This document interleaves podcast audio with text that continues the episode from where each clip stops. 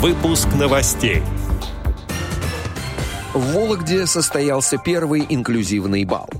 В Кызылюртовском отделении Всероссийского общества слепых прошел шахматно-шашечный турнир среди слабовидящих. Далее об этом подробно в студии Алишер Канаев. Здравствуйте. Здравствуйте. Как сообщает официальный сайт администрации Кызылюртовский район, 27 октября состоялся шахматно-шашечный турнир среди спортсменов-инвалидов по зрению Кызылюртовского отделения Всероссийского общества слепых.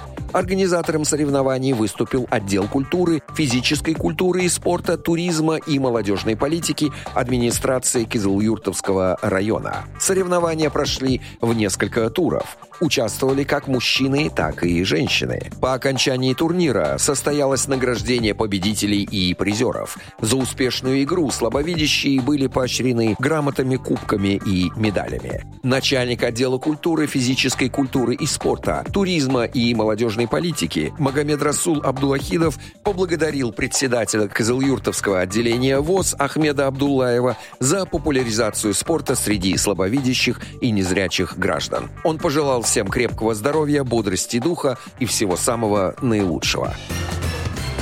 В Вологде состоялся первый инклюзивный бал – Организатором бала стала руководитель инклюзивного танцевального коллектива «Кис-Тис», расправившие крылья, Лина Павлова. Сейчас в составе группы занимается пять танцоров на колясках и шесть волонтеров.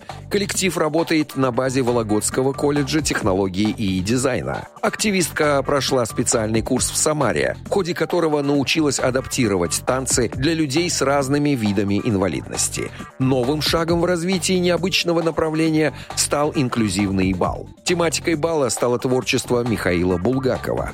Парикмахеры и визажисты помогли участникам воплотить задуманные образы. Следующий бал планируют провести на Новый год.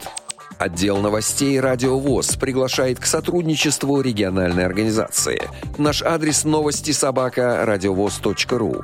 В студии был Алишер Канаев. До встречи на «Радио ВОЗ».